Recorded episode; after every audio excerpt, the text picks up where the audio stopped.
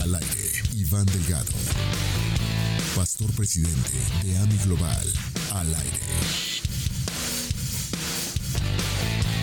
Bienvenida a todos los que se unen a la transmisión de AMI TV. Dile al lado, qué bueno que estás hoy aquí.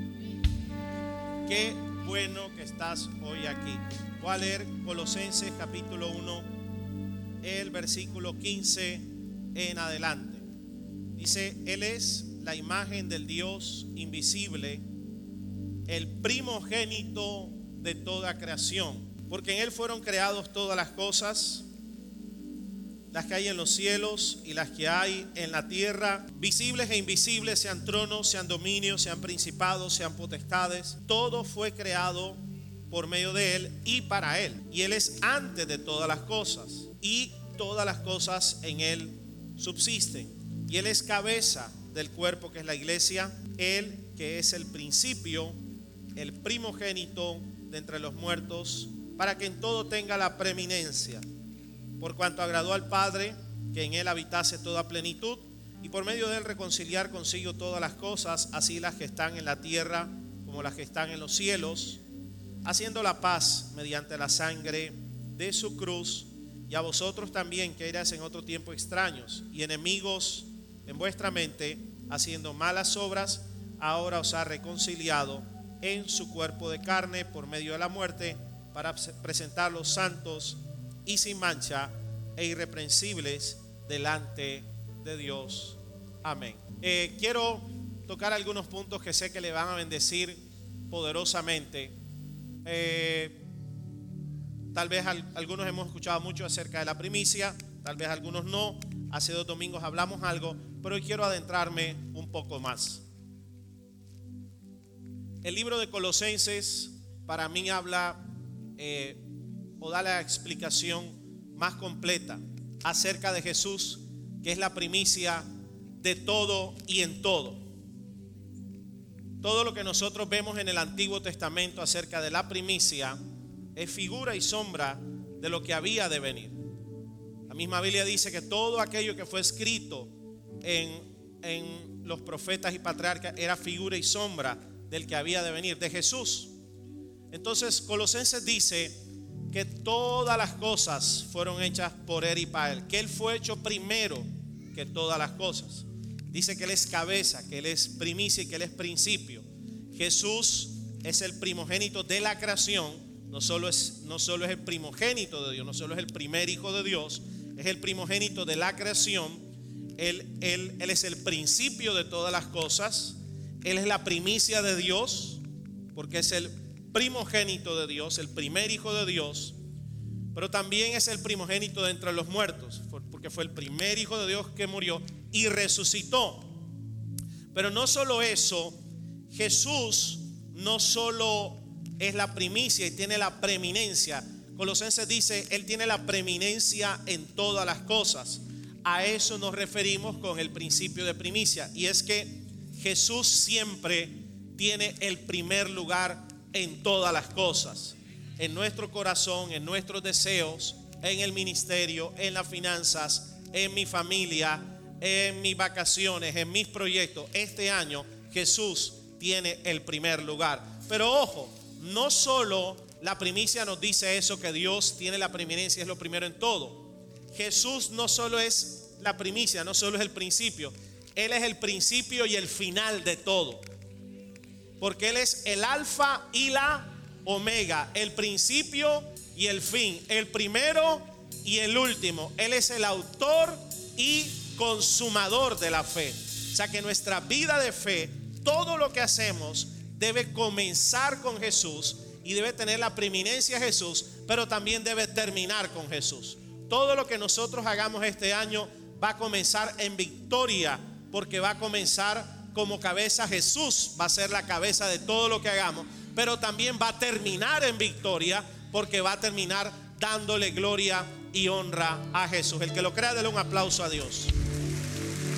Entonces, por eso es que nosotros vemos todo lo que Dios empezó a establecer acerca de la primicia en el Antiguo Testamento. Por ejemplo, Dios empezó a decirle a su pueblo, bueno, los primeros frutos siempre me lo van a traer a mí. Dios dijo, los primeros frutos siempre me los reservo, son míos.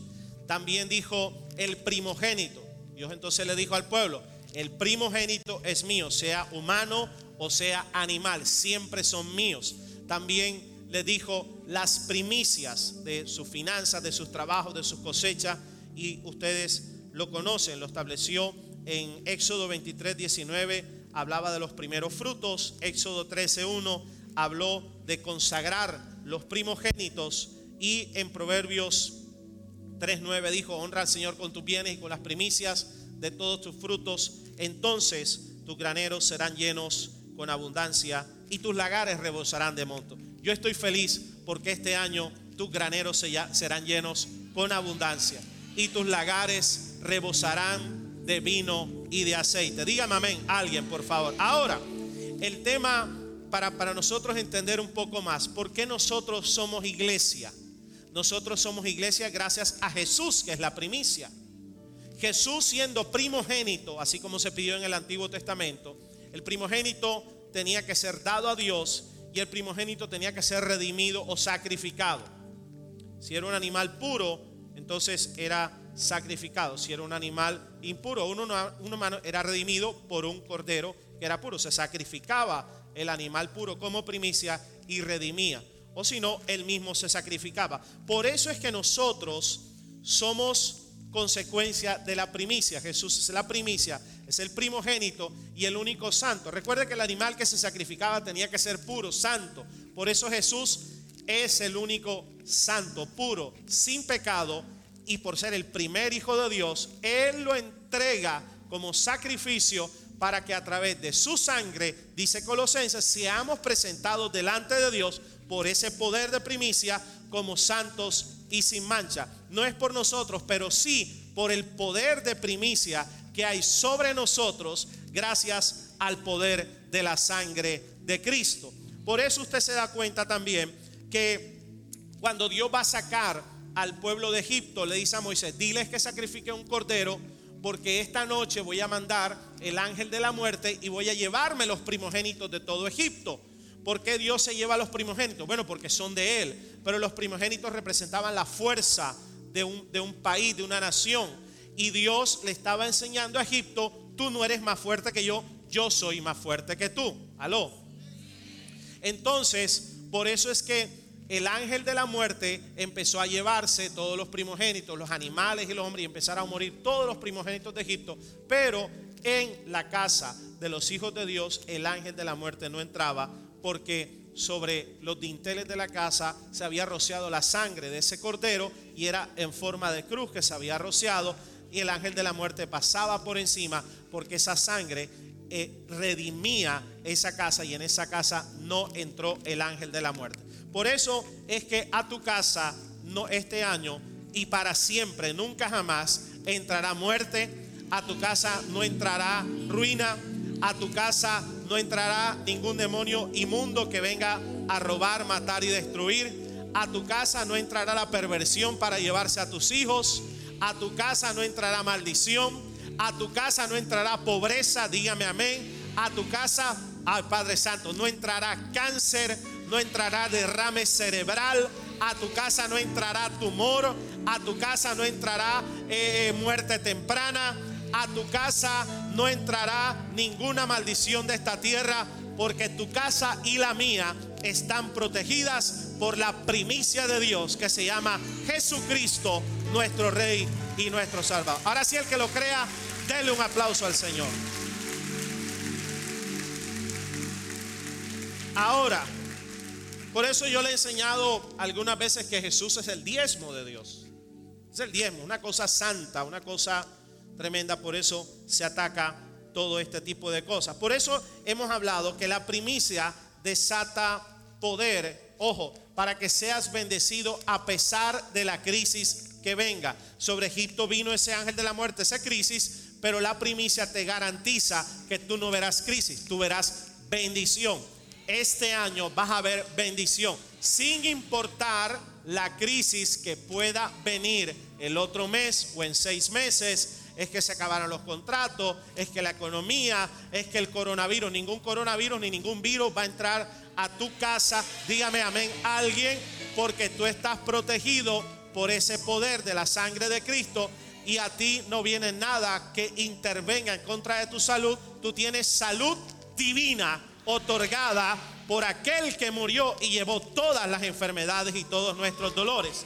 La primicia hay poder redentivo. Pero también nosotros debemos entender que Dios merece la preeminencia en mi tiempo. Diga tiempo. El mayor activo después de la salvación es el tiempo. Tiempos con salud. Cuando se te va la salud, se te acaba el tiempo y nos vamos para las bodas del Cordero. Fiesta. Fíjense que con Dios todo es fiesta. Gloria a Dios.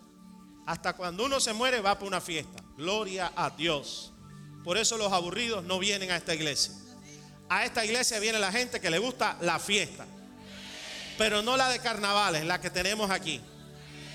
Aquí no va a estar UB40 ni Ricky Martin, pero sí va a estar Ami Worship.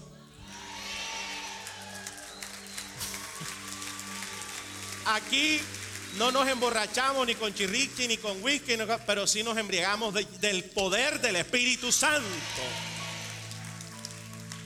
¿Verdad? Gloria a Dios. Dile al de lado, Dios te está hablando. Salmo 5, versículo 2 dice, esté atento, está, está atento a la voz de mi clamor, Rey mío, Dios mío, porque a ti oraré. Oh Jehová, de mañana oirás mi voz. Dijo el salmista David de mañana me presentaré delante de ti y esperaré. O sea, cuando yo le doy mis primeros minutos del día, ahora yo puedo esperar. ¿Esperar qué? Que ahora Dios redime mi tiempo también. Porque le entrego mi tiempo a Dios. ¿Y qué pasa?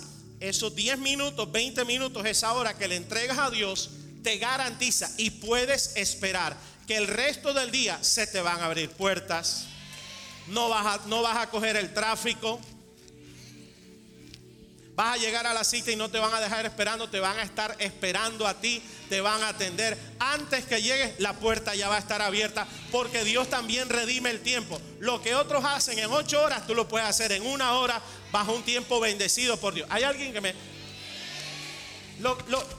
es lo que yo le he explicado.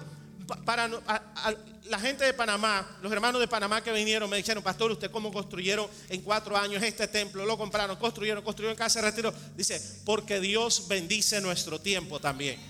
Dios no solo bendice tu finanzas. Hay gente que tiene dinero y no puede hacer muchas cosas. Esto no es un tema de dinero, es un tema de bendición. Pero yo me senté a sacar las cuentas. O sea que yo estoy en ingeniería, yo saqué cuentas, ta, ta, ta, ta, ta. Y para hacer lo que hemos hecho en cuatro años, hacerlo de manera normal, o sea, con éxito, nos hubiera tomado 20 años ahorrando, siendo ordenados, ahorre aquí una cuota, aquí 20 años para tener este templo y la casa de retiro. Pero lo que tal vez tomaría 20 años siendo exitosos en el mundo, en cuatro años Dios lo hace. porque Porque Dios también bendice tu tiempo. Y yo no sé si tú tienes todo el tiempo del mundo, pero yo estoy creyendo que Dios va a bendecir este año a tal grado, alguien recíbame esta palabra, que lo que no pasó en 20 años, este año, este año, este año, antes del 31 de diciembre, la casa que no viste, el viaje que no viste, Padre, que se vayan conmigo para Israel. La, la, compra que no hiciste, la familia que no levantaste, el gozo que no disfrutaste, la deuda que no pagaste. Este año Dios va a redimir nuestro tiempo y nos va a bendecir. Y lo que no vimos en 20 años, lo vamos a ver este año. Padre, yo lo creo en el nombre de Jesús. Yo lo creo en el nombre de Jesús. Por eso Nehemías cuando fue a construir los muros de Jerusalén, era un proyecto imposible. ¿Cuántos tienen algo imposible para este año? Uno, dos, tres, cuatro, algo imposible. ¿Sí? Si no le estás pidiendo algo imposible a Dios, no estás hablando con Dios. Con Dios se hablan las cosas imposibles. Lo posible lo haces tú solo. Lo imposible se maneja con Dios. Nehemías fue a orar. Dice, voy a poner esto primero a Dios. Voy a ponerle este tiempo a Dios. Nehemías 1.4 dice, me senté y lloré, ayuné y le dije, Señor, inclina tu oído a la oración de tu siervo que desea reverenciar tu nombre. Dice, dice, dame éxito. Nehemías le dijo, dame éxito y gracia en lo que voy a hacer. Eso es lo que sucede. Cualquier proyecto que tengas este año, la compra que vayas a hacer, te vas a meter a tener suegra, te vas a casar, ora. Todo lo que vayas a hacer, un nuevo trabajo, eh, voy a montar una empresa, voy a hacer esto, voy a hacer un viaje. Ponle las manos de Dios, dale un tiempo a Dios, ponle Él te va a dar la dirección. O tal vez Él te va a decir no. Y el no de Dios no es un castigo, el no de Dios es protección, porque Dios sabe que algo mejor Él tiene para ti. Yo dije, algo mejor Él tiene para ti.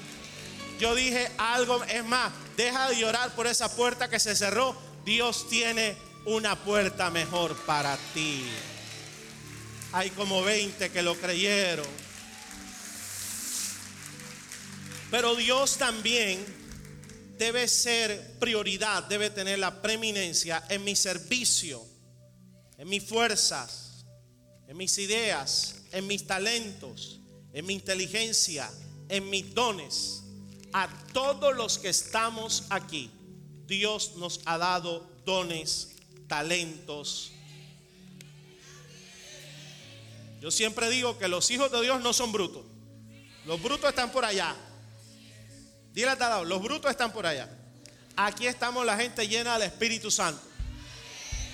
Y el Espíritu Santo nos ha dado dones a todos, a todos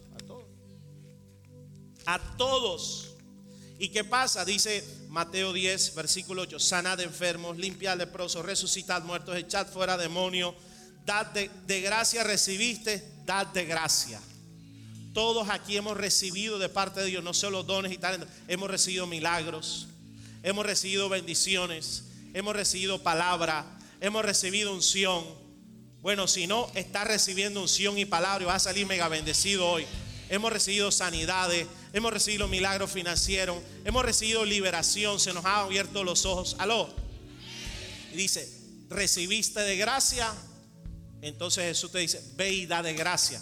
Por eso yo declaré en, la palabra profética de este año que este año se acabó la unción de silla calientabanca, de calientacilla. No, no. Aquí todo el mundo vamos a servir a Dios este año hasta lo que tiene la cara así, no, vas a servirle a Dios. dime amén, dime, dime, dime amén. Dile al de lado, no te le vayas a encontrar al pastor. Diga, voy a servirle a Dios. Algunos dicen, yo, pastor, yo todavía no estoy preparado, yo no sé. Bueno, disipúlate, o sea, no hay excusa. Disipúlate. Usted conoce gente que saca excusa. ¿Ha conocido gente que saca excusas? ¿Alguna novia aquí tiene algún novio que saca excusas para no casarse? Métale una pat.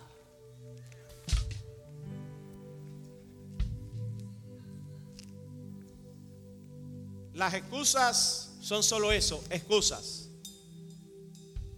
Pero el hall de la fama de los héroes de la fe del 2020 todavía está esperando por tu nombre y tu apellido. Y lo único que no hay en ese hall son excusas. En ese hall hay gente imperfecta, gente incompleta, gente con errores, gente que sí, que tenemos temores, que tenemos angustia, que tenemos miedo, pero que por encima de eso, los problemas que tenemos enfrente no les ponemos excusa, le ponemos al Dios que es más grande que cualquier excusa y que cualquier problema. Este año, en el nombre de Jesús, declaro que vas a servirle a Dios. Que tú serás la respuesta. De tu boca saldrá una palabra que le quitará la depresión a alguien. De tu boca saldrá una palabra, un abrazo tuyo, una invitación. Le, cambiará la vida a alguien. Declaro que este, este sábado 15 de febrero tu casa será bendecida. El familiar que jamás recibió a Cristo va a recibir a Cristo este año. Pastor, pero ¿cómo va a ser posible? Pero si te pudiste convertir tú, ¿cómo no se va a convertir ese familiar? Dile al de lado, si supiera la joyita que era yo. A veces no tenemos fe para el otro. No, es que es pastor, es que si usted supiera, ese está endemoniado. Y tú, que eras una, el arcángel Miguel, ninguno aquí. Entonces, ¿qué dice ¿qué dice la Biblia? Primera de Pedro cada. Cada uno, según el don que ha recibido, ministrelo a los otros como buenos administradores de la multiforme gracia de Dios. Todos aquí tenemos dones, algunos para predicar, algunos para enseñar, algunos tienen don de fe, algunos son, venden hasta una loca preñada, son evangelistas, eh, algunos tienen el don para hacer riqueza, serás columna financiera, algunos, algunos, miren, algunos, ojo aquí, algunos dicen, no, la gente pobre es la que más necesita a Dios porque tiene necesidad. Pues yo te digo algo, a veces la gente con dinero es la que más necesita a Dios. Porque tienen dinero, tienen el viaje, tienen el carro, tienen todo, pero no tienen nada. Se sienten vacíos por dentro. Necesitan a Jesús, el primero y el mejor, que tú y yo ya lo tenemos, solo tú se los puedes dar. Declaro que Dios te va a utilizar este año para bendecir la vida. Por lo menos de 20, 30 personas van a ser impactados en el nombre poderoso de Jesús. Dele un aplauso a Dios el que lo crea. Entonces, escúcheme Aquí hago un paréntesis. Mira esto, mira esto. Aquí hago un paréntesis. Porque es necesario que yo, que yo le dé primicia a Dios en todo. O sea, en mis talentos, en mi finanza, en el ministerio, en la empresa, en todo, en lo que deseo. ¿Por qué? Ojo aquí. Porque dar primicia en todo en mi vida, acostumbrarme a eso, me da la seguridad a mí que sin importar cuánto Dios me entregue, y Dios te va a entregar más cada vez. Te, lo voy a decir otra vez, Dios te va a entregar más cada vez. Entre más éxito, más todavía necesitamos consagrarnos a Dios. Esto es un ejercicio que yo hago cada año, cada seis meses. Señor, no importa cuán grande sea la iglesia, no importa cuántos éxitos financieros nos des, no importa, no importa. Al contrario, ahora más Ahora es cuando más necesitamos ayunar. Hay gente que no, el ayuno es para allá, para, para los que están reventados. No, no, no, no. Eres exitoso. Más ayuno necesitas. Más oración necesitas. Más rápido necesitas darle tu primicia a Dios. ¿Por qué? Porque tienes mucho más. Necesitas más autoridad, más unción, más sabiduría para administrar. No lo que tienes hoy, lo que viene. Porque Él siempre nos lleva de victoria en victoria de triunfo en triunfo y de bendición en bendición. Si los últimos cuatro años que estamos aquí, Dios nos ha bendecido hasta las medias, yo no me imagino cómo será este año y la próxima década. Aló, yo... ¿O cuánto, cuántos estuvieron en la 93 con nosotros, en el templito de la 93? ¿Usted se acuerda cuando estábamos allá? No estoy menospreciando, pero eso era pequeñito cuando nos mudamos aquí, lo único que teníamos era ese templo, costaba 420 millones y 50 millones de pesos en la cuenta. Más nada. Ah, pero teníamos la bendición de Dios.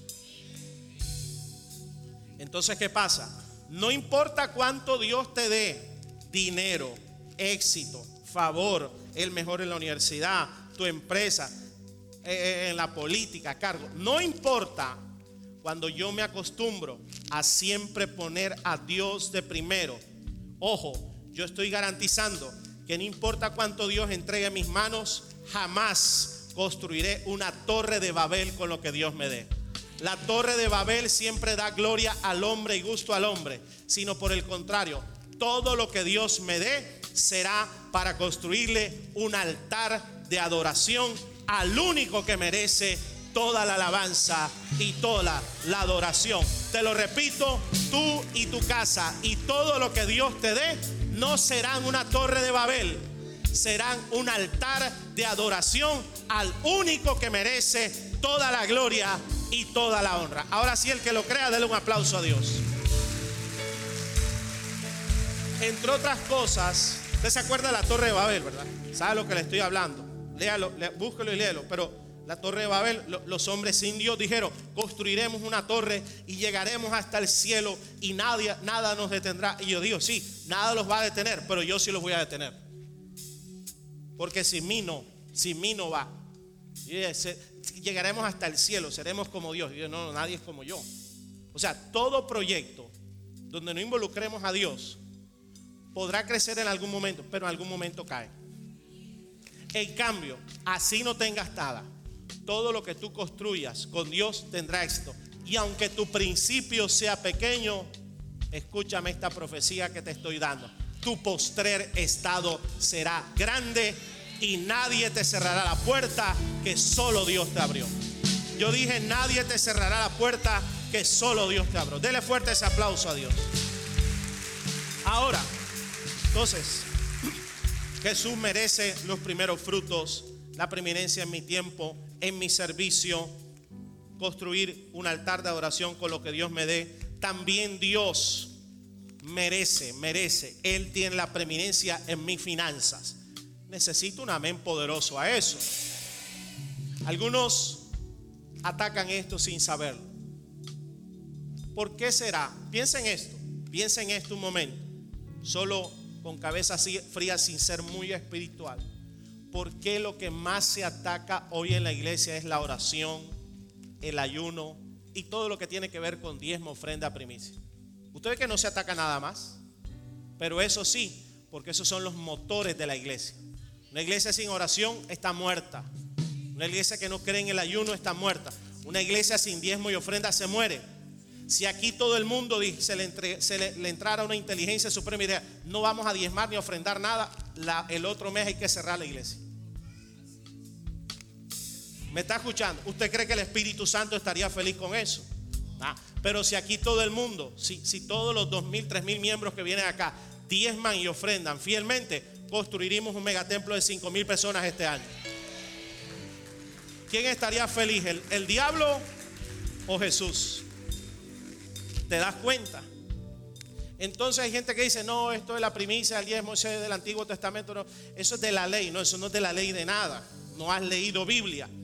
Primero que trajo primicia fue Abel y Caín, trajeron su ofrenda, y mire esto, Génesis 4 te dice, aconteció que andando el tiempo, ojo aquí, importante esto, dice, andando el tiempo, o sea, Caín, ojo, dejó que pasara el tiempo. O sea, Caín no trajo su primicia enseguida. Caín, porque Dios no era lo primero para él. Y dije que andando el tiempo, trajo del fruto de la tierra una ofrenda. ¿Qué trajo?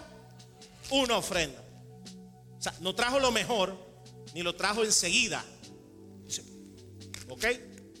Y Abel también de los primogénitos de sus ovejas, de lo más gordo que ella. Ah, Abel fue algo diferente. Abel dijo, no, no, de lo primero, de los primogénitos, traigo los mejores, los más gordos.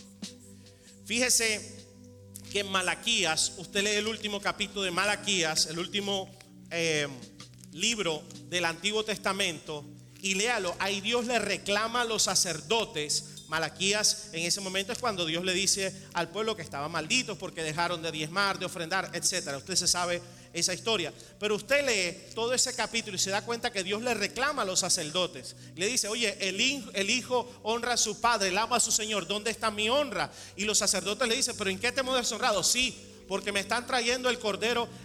oiga, esos sacerdotes eran aviones. Yo creo que alguno era barranquillero. ¿Sabes qué hacían? El corderito mocho era el que le traían de ofrenda, el que salía ciego, el que salía sin pata, el que salía cojo. Y Dios dijo, a mí no me traigan el cojo, eso ya es la abuela del diablo, a mí me traen lo primero y lo mejor. Y les pegó su regaño. Porque para Dios no es lo cojo, para Dios siempre es lo primero y lo mejor. Se lo dejo o no se lo dejo, eso es para Él.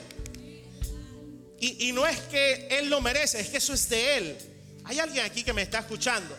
Entonces mira, de lo más gordo que ella. Y miró Jehová con agrado a Abel y a su ofrenda, pero no miró con agrado a Caín y a la ofrenda suya.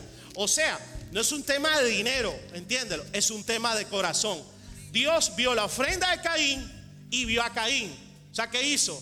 La ofrenda le habló del corazón de Caín a Dios. ¿Y qué fue lo que Dios vio? Caín, tu ofrenda me dice que tu corazón no está diciendo que yo soy lo más importante para ti. Abel miró la ofrenda de Abel y miró a Abel y hizo, Abel, yo sí miro con agrado tu corazón porque tu ofrenda me está diciendo que yo soy lo primero para ti. Yo tengo la preeminencia para ti. Yo le pido a Dios en el nombre de Jesús, porque mi objetivo no es que des más dinero, aunque yo sé que entre más Dios te prospere, más darás. mi objetivo es que tú siempre pongas de primero a Dios. Y eso te va a bendecir hasta las medias a ti y a toda tu generación. El que lo crea, déle un aplauso a Dios.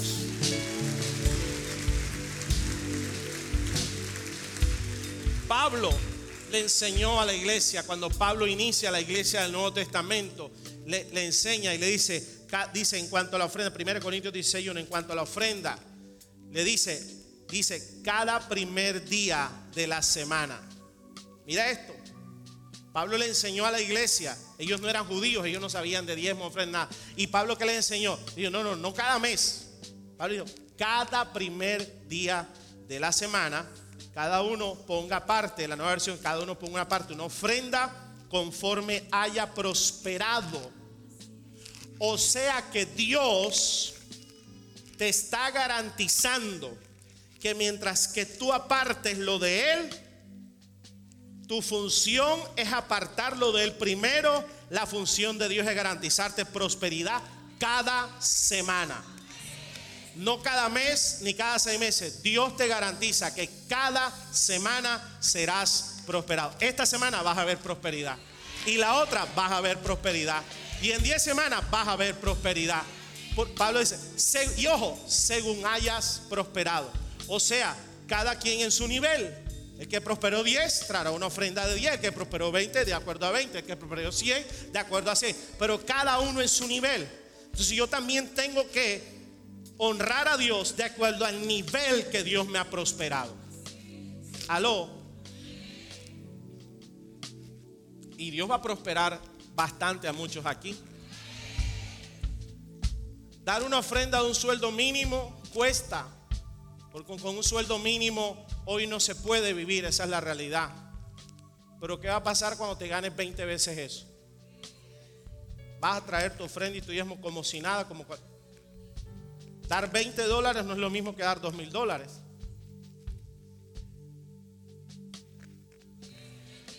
Honrarás a Dios cuando sean 20 dólares y honrarás a Dios cuando sean 2 mil dólares de la misma manera.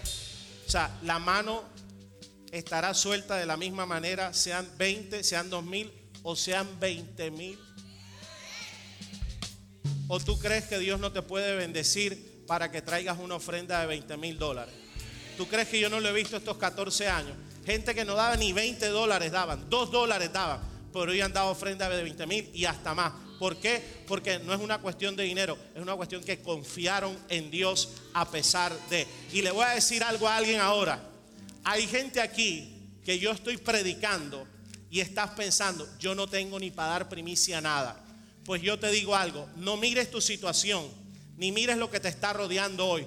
Pero si tú agarras este principio y confías en Dios con todo tu corazón, sin importar lo que esté a tu alrededor, tal vez tú seas una de las columnas financieras más grandes que Dios levante antes que acabe el 31 de diciembre. El que lo crea, déle un aplauso al Señor. Entonces, ¿qué me garantiza?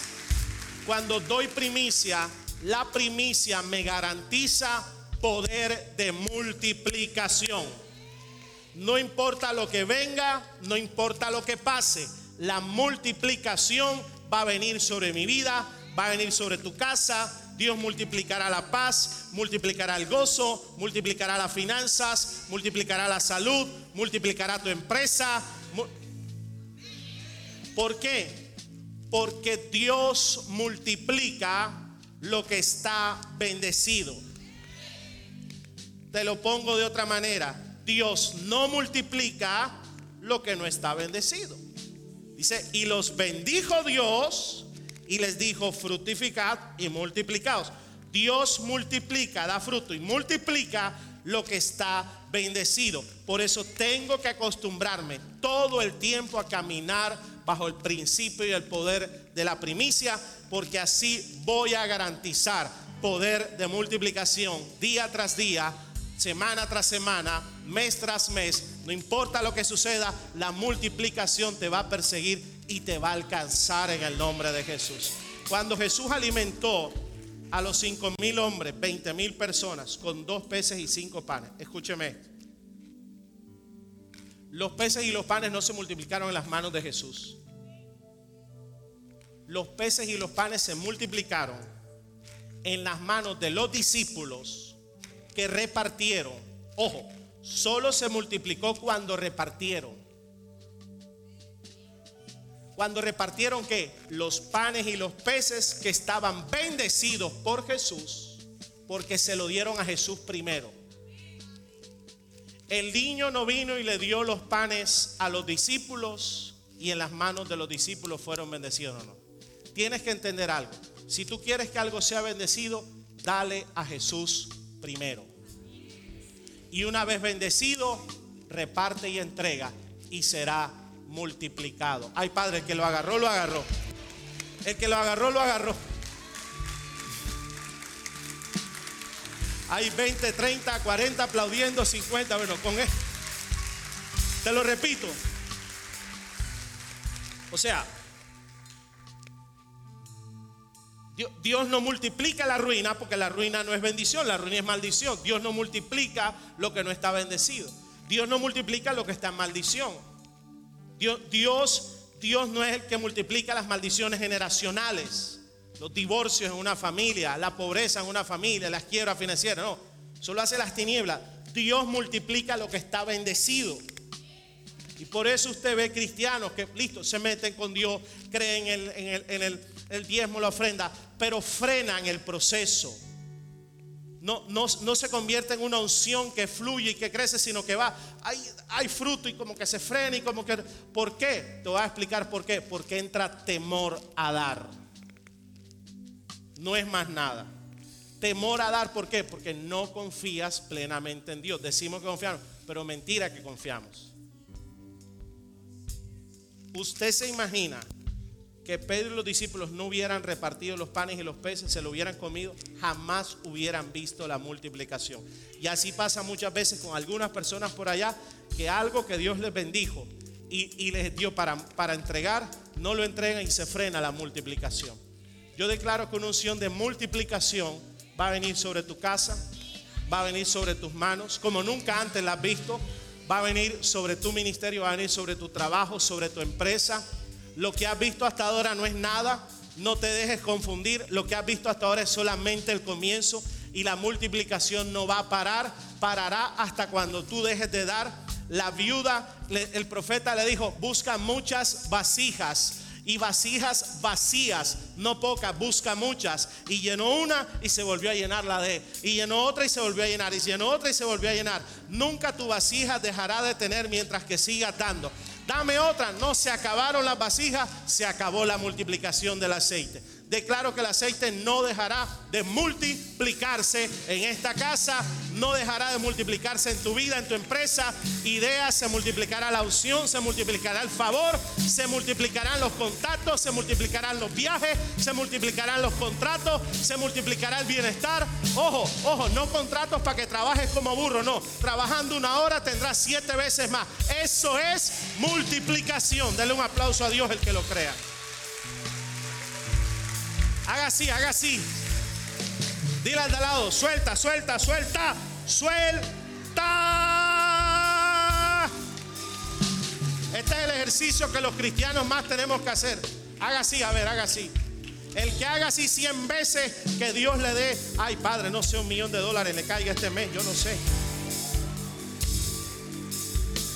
Yo este año, y, y escúchame, cada uno en su nivel de fe si estás en nivel 1, en nivel de... pero en tu nivel, rétate tú mismo. Yo este año yo me estoy retando yo mismo. Este año yo empecé sembrando como loco, no solo a Dios, a todo. Por allá salió uno que es la universidad, venga, pum. Allá le salió otra a mi esposa que es el colegio, venga. Ayer vacié mi closet. Ropa nueva. ¿Qué vas a? Ropa vieja. Ropa nueva, regala ropa nueva. Las mujeres les duele eso. Bueno, Dios te va a llenar el closet. Oiga, cuando dije ropa nueva, las mujeres les dio estreñimiento.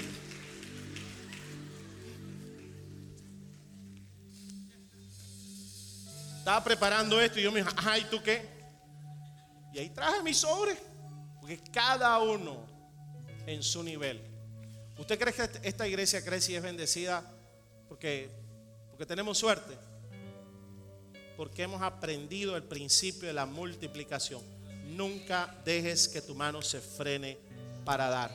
Y ojo, y ojo, la razón no es para recibir. Esa es una consecuencia. Vas a recibir y vas a recibir multiplicado.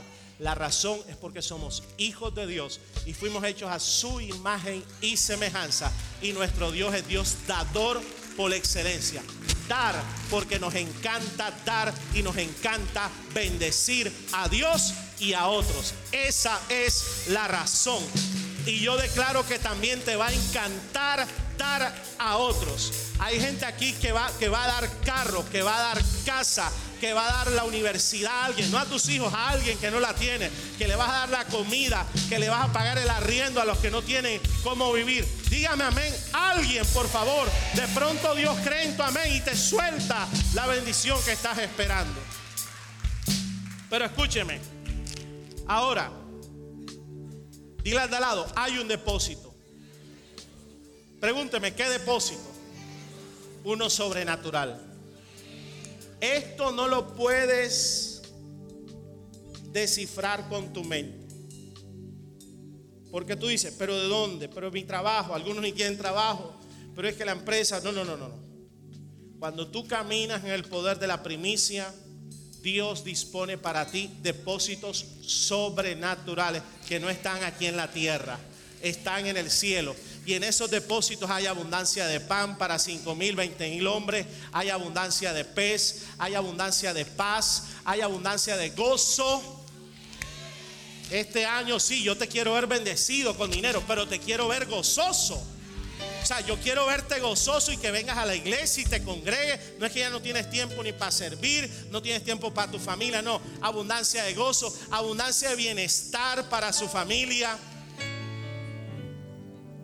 Vamos, Perrel, es que no tengo tiempo. No, vas a tener tiempo, vas a tener el dinero, vas a tener el gozo, vas a, vas a disfrutar del retiro espiritual de mayor nivel que jamás puedas estar en tu vida. Gozo, vas a disfrutar de la vida. Lo mucho poco que Dios te dé, lo vas a disfrutar.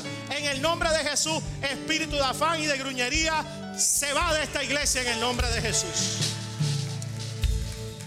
Diga, hay un depósito sobrenatural. En ese depósito hay conexiones divinas en ese depósito hay favor. En ese depósito hay una unción que se llama, yo la he llamado unción VIP donde los ángeles de Dios trabajan para ti, te ponen alfombra roja, te abren las puertas antes que llegue, te dan trato preferencial, te colocan en lugares donde ningún hombre te puede colocar. Eso es lo que viene para ti, para ti, para ti, para ti y para mí. ¿Cómo se hace eso, pastor? Poniendo a Dios de primero. Ahora escúcheme, Termino con esto que Jesús dijo. Escúcheme. Este es el punto. Porque ojo, no es un tema de dinero, pero es un tema que tiene que ver todo con dinero. Porque Jesús dijo, mira esto, Mateo capítulo 6, dice, dice 6:24, ninguno puede servir a dos señores. ¿Te das cuenta por qué el diablo ataca tanto que haya pastores atrevidos que enseñemos esto, porque Jesús lo enseñó. Ninguno puede servir a dos señores, porque aborrecerá al uno o amará al otro, o estimará al uno o menospreciará al otro. Usted no se ha dado cuenta que hay gente medio, medio le empieza a caer platica, recursos, y ya como que menosprecia las cosas de Dios. ¿Ha conocido a alguien así? ¿Sí? ¿Lo tienes sentado en tu silla? ¿No? Jesús lo dijo. Amarás a uno y menospreciarás a otro. Entonces tú tienes que decidir a quién vas a servir. Yo me di cuenta que lo mejor es servir a Dios. Dice, no podés servir a Dios y a las riquezas. La palabra riquezas que Jesús utilizó fue la palabra mamón que es el Dios con D minúscula de las riquezas de Babilonia. Babilonia tipifica confusión. Por eso, Mamón lo que hace es confundirte. Y Mamón, como es un espíritu, ¿qué hace con la gente? De la iglesia y no de la iglesia. Esto no respeta pinta. Mamón te hace creer Mamón como es un espíritu, busca súbditos, gente que le sirva. Y, te, y, él te hace creer, te, hace, te promete que Él te puede dar lo que solo Dios te puede dar. Entonces mira lo que dice Jesús. Dice, versículo 25, por tanto os digo, o sea, a los barranquilleros, teniendo en cuenta lo que acabo de decir, o sea, que no puede servir a Dios y a Mamón, porque aborrecerás al uno, amarás al otro. Entonces, teniendo en cuenta eso, ojo, no afanéis por vuestra vida que habéis de comer o que habéis de beber, ni por vuestro cuerpo que habéis de vestir. No es la vida más que el alimento, el cuerpo más que el vestido. Usted se sabe el resto. Se no hará más por vosotros hombres de poca fe. Vuestro Padre Celestial sabe que tenéis necesidad. Pero si tú decides servir a Mamón, vas a estar en afanes. Vas a estar en angustias. Vas a estar intranquilo. Vas a estar preocupado. Porque Mamón, todo lo que te promete, nada de eso te lo puede dar. Mamón te dice, no confíes en Dios, confía en mí. Si tienes dinero, puedes estar tranquilo. Si tienes dinero, puedes tener lo que quieras. Si tienes dinero, vas a estar seguro. Y eso es mentira. Porque lo que Dios te dice, vas a hacer lo que yo te diga que vas a hacer, vas a tener lo que yo te diga que vas a tener y vas a lograr todo lo que yo te diga que vas a lograr. Y si confías en mí, estarás completamente seguro. Porque de dónde vendrá mi socorro? Mi socorro viene de Jehová que hizo los cielos y la tierra. Y cada vez que quitamos nuestra confianza de Dios, Dios sabe que algo pasará algo se desajustará, alguna torre de Babel caerá para que regresemos nuestra confianza a Dios, porque no podemos servir a dos señores. Hoy mi objetivo, te lo repito, no es que tú des más, más billete. Tú darás lo que tú quieras, pero mi objetivo sí es que tú dejes de servir a otro Dios con D minúscula y hoy tomes la decisión de poner tu confianza 100% en Dios. Una vida de primicia es una vida que dice, confío en Dios al 100%. Cielo y tierra pasará, pero su palabra no pasará. Él no me fallará. Él no me dejará avergonzado. Él no es hombre para mentir, ni hijo de hombre para arrepentirse. Y los que me están escuchando saben que el día que quitaste tu confianza más o menos de Dios, la cosa empezó a desbarajustarse. Qué bueno que se cerró aquella puerta. Qué bueno que vino aquella crisis. Porque nos enseñó a que nuevamente, no importa cuánto hayamos prosperado, Dios nos haya dado, nuestra mirada siempre tiene que estar en Jesús, el autor y consumador de nuestra fe. Ahora sí, el que lo crea, denle un aplauso al Señor. Dáselo fuerte. Dáselo más fuerte. Por eso, mira esto, antes de orar te digo esto, por eso es imposible que un hijo de Dios, aunque sea hijo de Dios y tenga promesa y esté bendecido, pueda honrar a Dios de manera libre con sus diezmos, ofrendas y primicias, porque va a estar todavía bajo, bajo, eh, bajo la administración de Mamón. Y Mamón es avaricia. Mamón te dice no es porque entre más tengas más vamos a tener. El Espíritu de Dios es dadivoso. El Espíritu de Dios te dice da. El Espíritu de Dios es generosidad. Mamón te dice compra y vende. Dios te dice da. Reparte. Toca a alguien y dile reparte, reparte, reparte. Reparte, vamos, reparte, reparte. Reparte. ¿Sabes? ¿Sabes qué te dice Mamón? Escúchame. Le voy a leer este versículo para terminar. Y vamos a declarar cinco bendiciones proféticas sobre su vida. Eclesiastes 5:10 dice, los que aman el dinero nunca tendrán suficiente. Nunca tendrán suficiente. Qué absurdo es pensar que las riquezas traen verdadera felicidad. Mamón te dice que si tienes dinero serás feliz. Y por eso hay tanta gente con dinero infeliz, porque pensaron que teniendo dinero tendrían muchas cosas y serían felices. El gozo del Señor es nuestra fortaleza. Y yo me he dado cuenta que la cosa es al revés, que mientras más te gozas en Dios, más Dios te prospera y te da todo lo que necesites y todo lo que quieras. Y a los que no tienen dinero, levánteme la mano todos. A los que hoy tal vez, tal vez ni tienes trabajo. Tal vez dice, no, no, no tengo una ofrenda digna de premisa. Bueno, pídesela a Dios, Dios te la va a dar. Pero escúchame, a todos los sedientos, venid a las aguas, venid y comprad vino y leche. Representa tierra prometida, sin precio y sin dinero. Este año yo declaro y profetizo que Dios te dará todo lo que desees, todo lo que te atrevas a creer, todo lo que te atrevas a pedirle con fe, en integridad, un corazón íntegro, un corazón para Dios. Dios, escúchame, su gracia cubrirá multitud de pecados, hay borrón y cuenta nueva, pero hoy le pido a Dios, antes de traer nuestras primicias, que toque tu corazón, que toque el de tu casa, que nunca pongas tu mirada en el dinero o en las riquezas o en las cosas materiales. Eso va y viene y va a venir bastante, pero primero prepara tu corazón. Dios no quiere solo que des una ofrenda, Dios quiere que tú completo te metas en la ofrenda y no me puedo meter todo porque me caigo y se me dañaría el servicio. Pero que te metas tú todo en la ofrenda.